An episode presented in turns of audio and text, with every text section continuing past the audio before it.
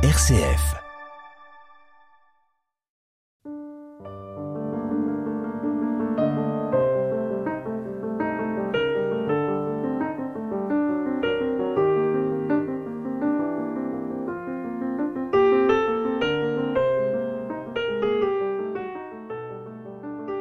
Poursuivant son cheminement avec Simone Veil, Pascal David, philosophe, et dominicain publie aux éditions du Peuple Libre un essai dont le titre peut, de prime abord, surprendre le lecteur.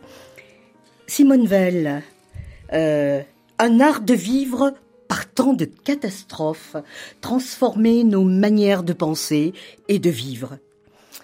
Le titre peut surprendre en effet car depuis décembre 2019, le monde entier est éprouvé, éprouvé par une pandémie meurtrière qui sème le trouble, la tristesse, la désolation. Euh, comment dès lors, dans ces époques troublées, trouver un art de vivre.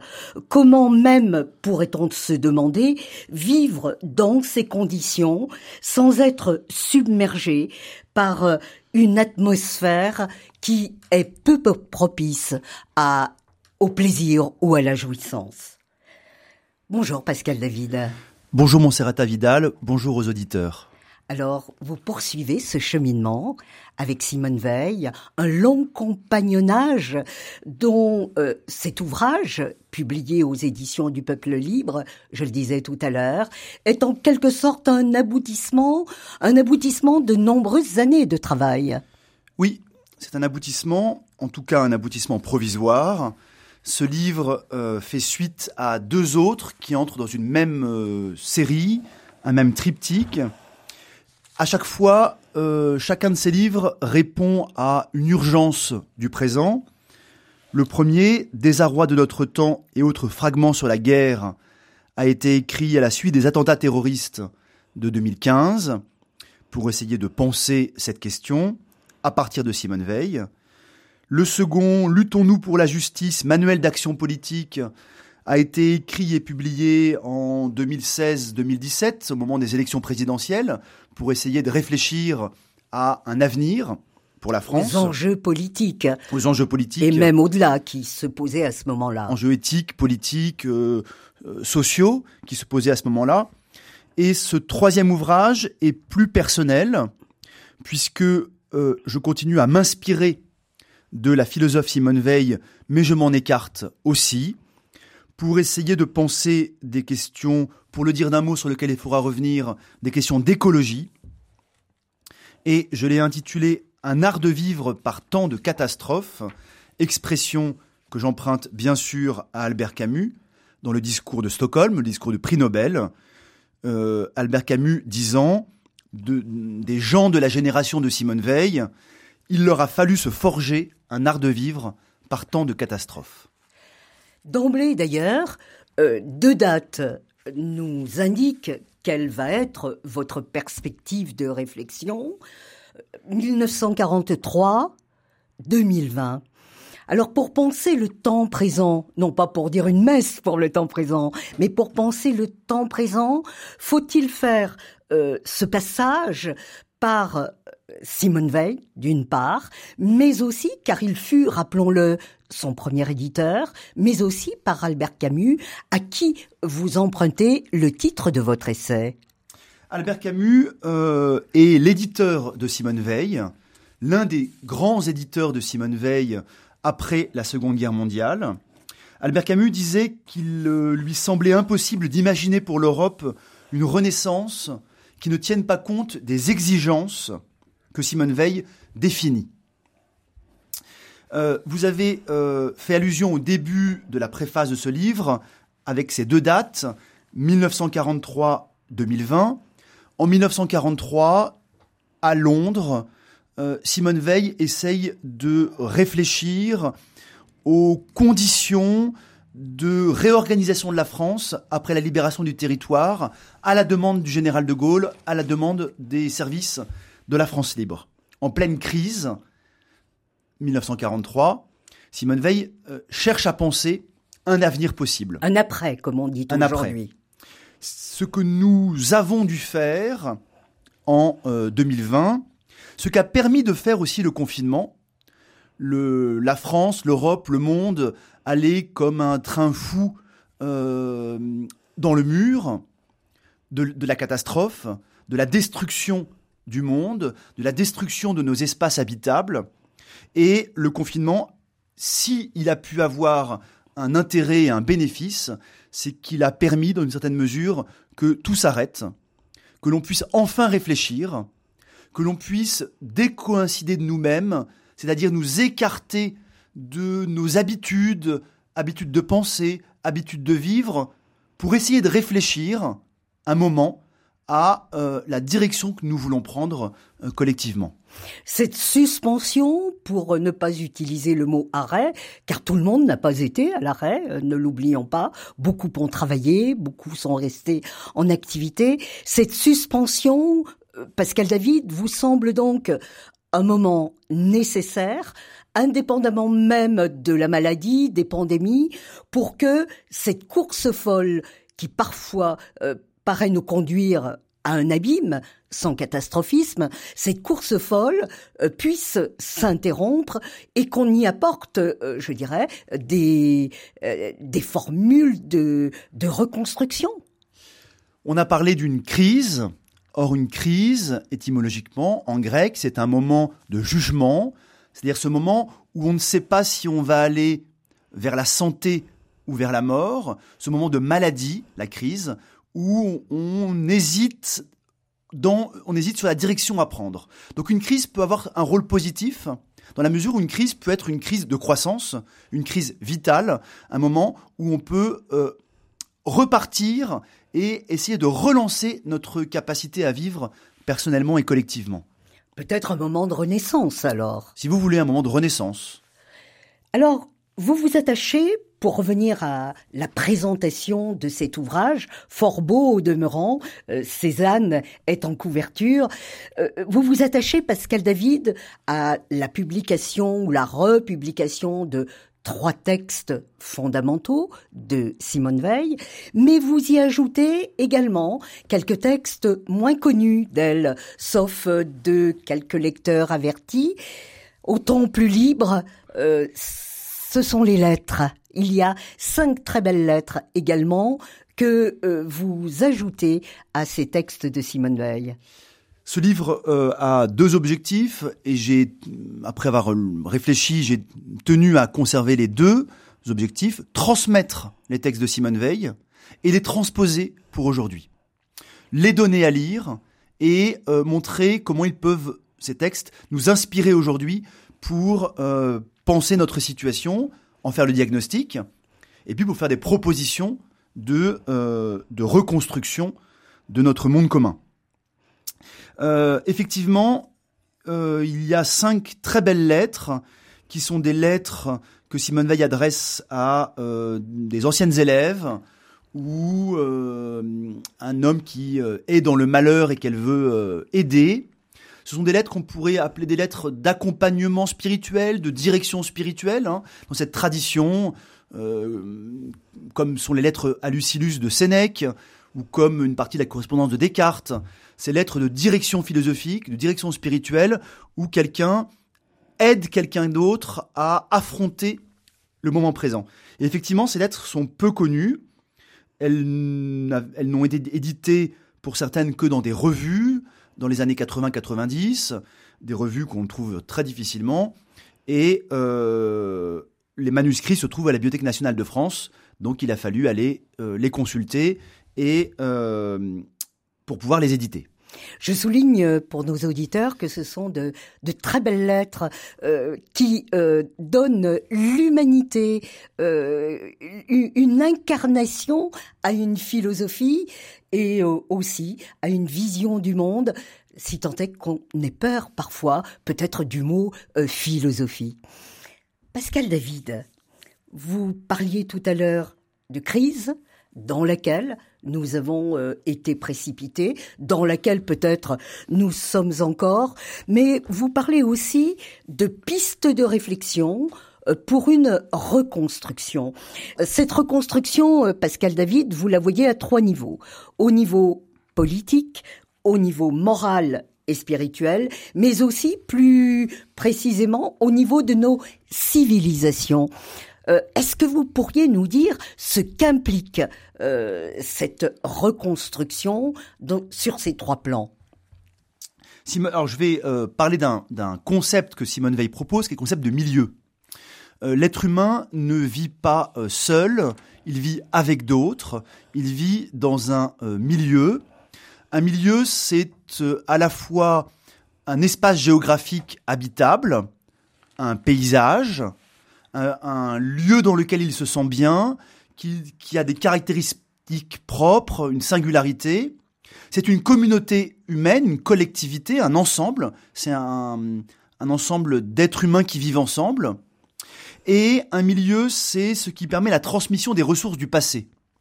C'est un lieu dans lequel on s'enracine, qui nous transmet les grandes œuvres du passé, qui nous transmet des ressources, et ces œuvres et ces ressources nous sont nécessaires pour vivre.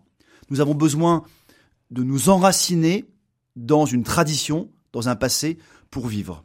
Et donc, pour répondre à votre question, effectivement, il y a ces trois plans que vous distinguez. La politique est là pour entretenir des milieux.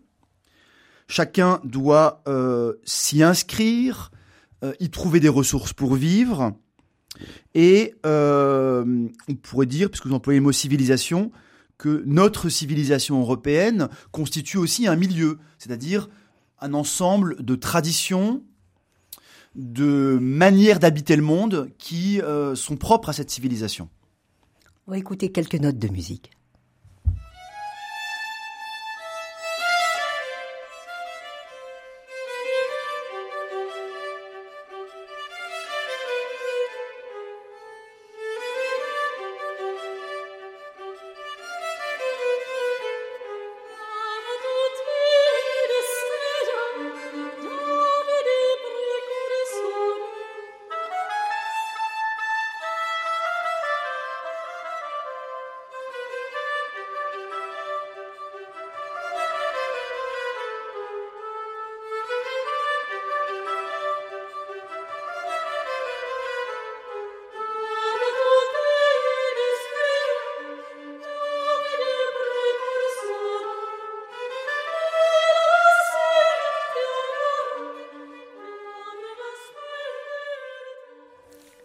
Pascal David, pour euh, penser notre temps, pour penser cette crise, pour apporter euh, des éléments de réflexion pour une reconstruction à venir, euh, vous dites qu'il faut avoir un engagement philosophique. Simone Veil l'était. Elle était engagé, et, le terme est peut-être faible même, euh, dans son temps, dans la crise terrible de son temps.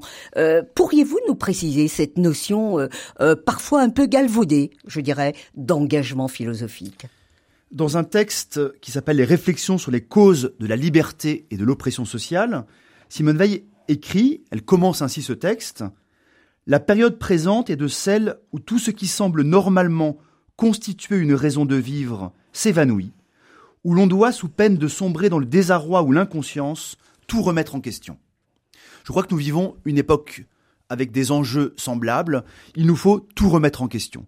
Il nous faut repenser ce que nous appelons le progrès, ce que nous appelons la croissance, ce que nous appelons le capital, ou ce que nous entendons par le mot nature. Transformer, dites-vous, nos manières de penser et de vivre. Nos manières de penser et de vivre. Les deux vont ensemble. On ne transforme nos manières de vivre que parce que nous transformons nos manières de penser. Et transformant nos manières de penser, nous transformons aussi notre manière, nos manières de vivre. Euh, je crois là que ce que fait Simone Veil, ce que nous avons à faire, en tout cas ce qu'un philosophe a à faire, pour autant qu'il y a un engagement proprement philosophique, c'est euh, pour le philosophe de mettre ses compétences au service de la cité, de la communauté politique. Or, qu'est-ce que c'est qu'un philosophe? C'est quelqu'un qui élabore des questions et qui élabore des concepts en même temps, qui élabore à la fois des concepts, des concepts qui donnent prise sur, sur l'expérience, qui éclairent l'expérience, et qui élabore des questions pour ouvrir d'autres manières de penser et de vivre, pour ouvrir d'autres possibles le, euh, il y a, je crois, un, euh, engagement proprement philosophique.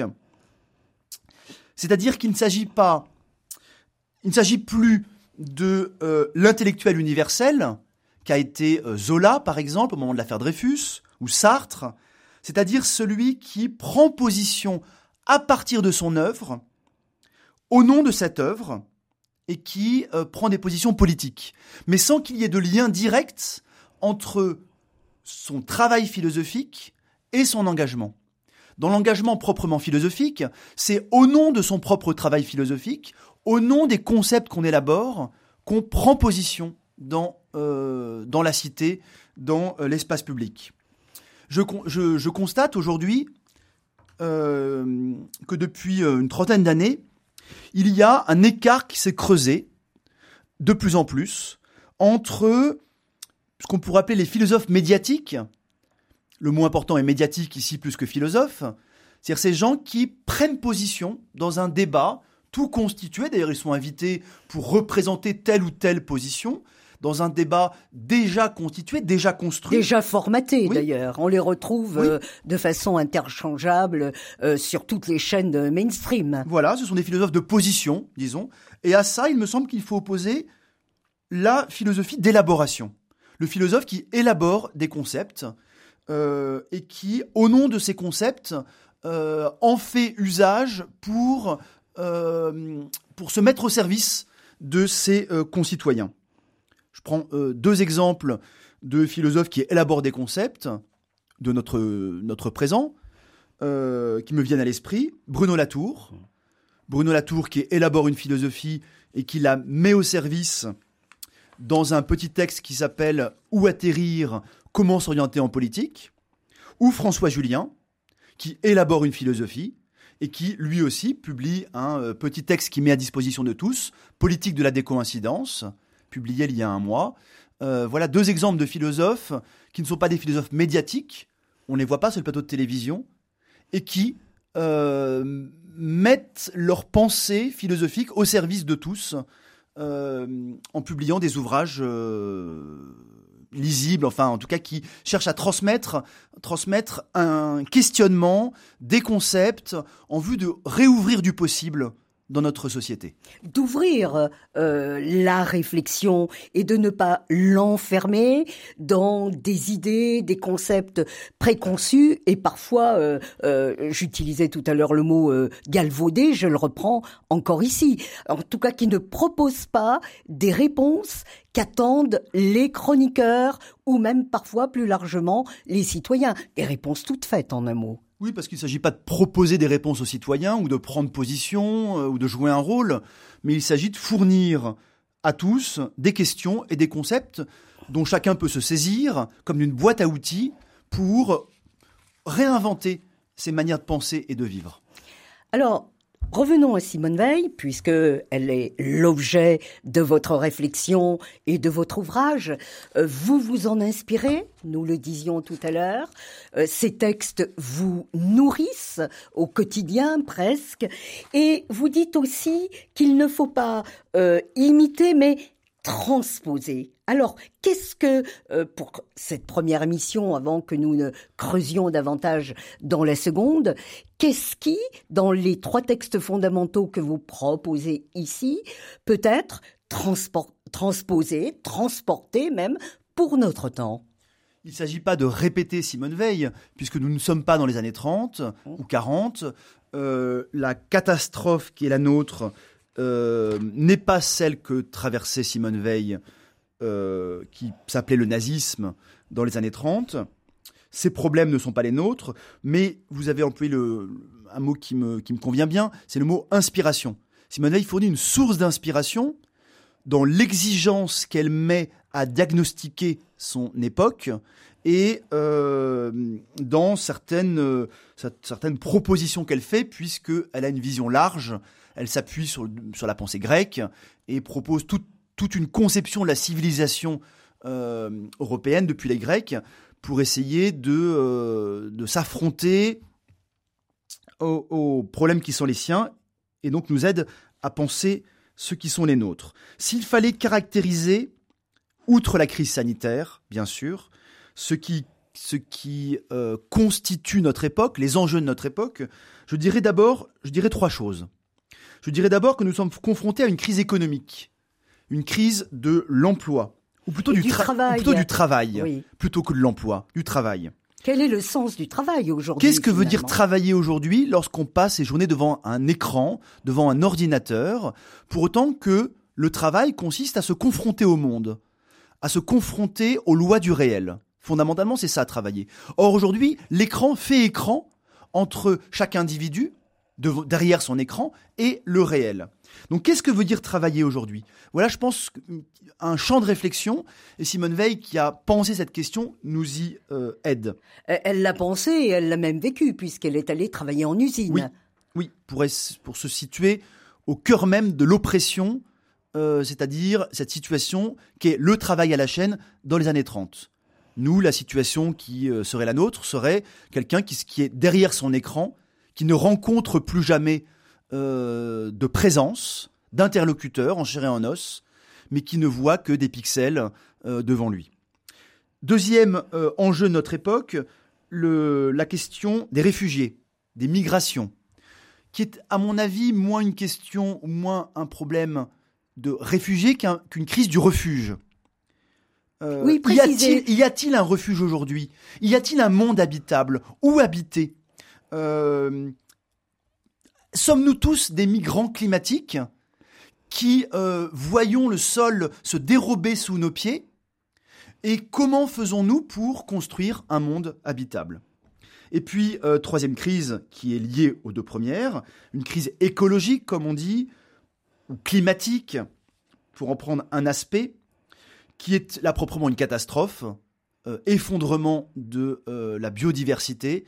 La crise sanitaire n'en est qu'une conséquence. Et euh, plutôt que de parler d'écologie, dans mon livre, je propose de parler d'une science et d'une poétique des milieux. Science des milieux et poétique des milieux.